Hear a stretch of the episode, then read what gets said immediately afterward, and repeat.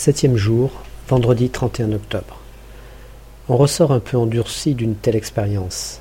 Partager un même objectif, souffrir dans le même effort, se sentir tellement plus riche.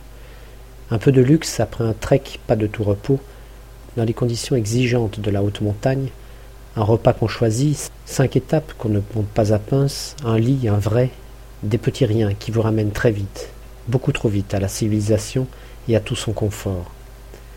Autant la montagne était belle, autant la ville est laide. Arusha, 350 000 habitants, est pittoresque. Quand on a vu une rue, on les a toutes vues. La rue, c'est une piste qu'on n'entretient pas. On risque sa vie à la traverser. Ils ne sont pas foutus de rouler du bon côté, et puis il faut sans cesse regarder où l'on met les pieds. La pollution est colossale, et nos poumons régénérés par une semaine d'air pur hurlent leur martyr.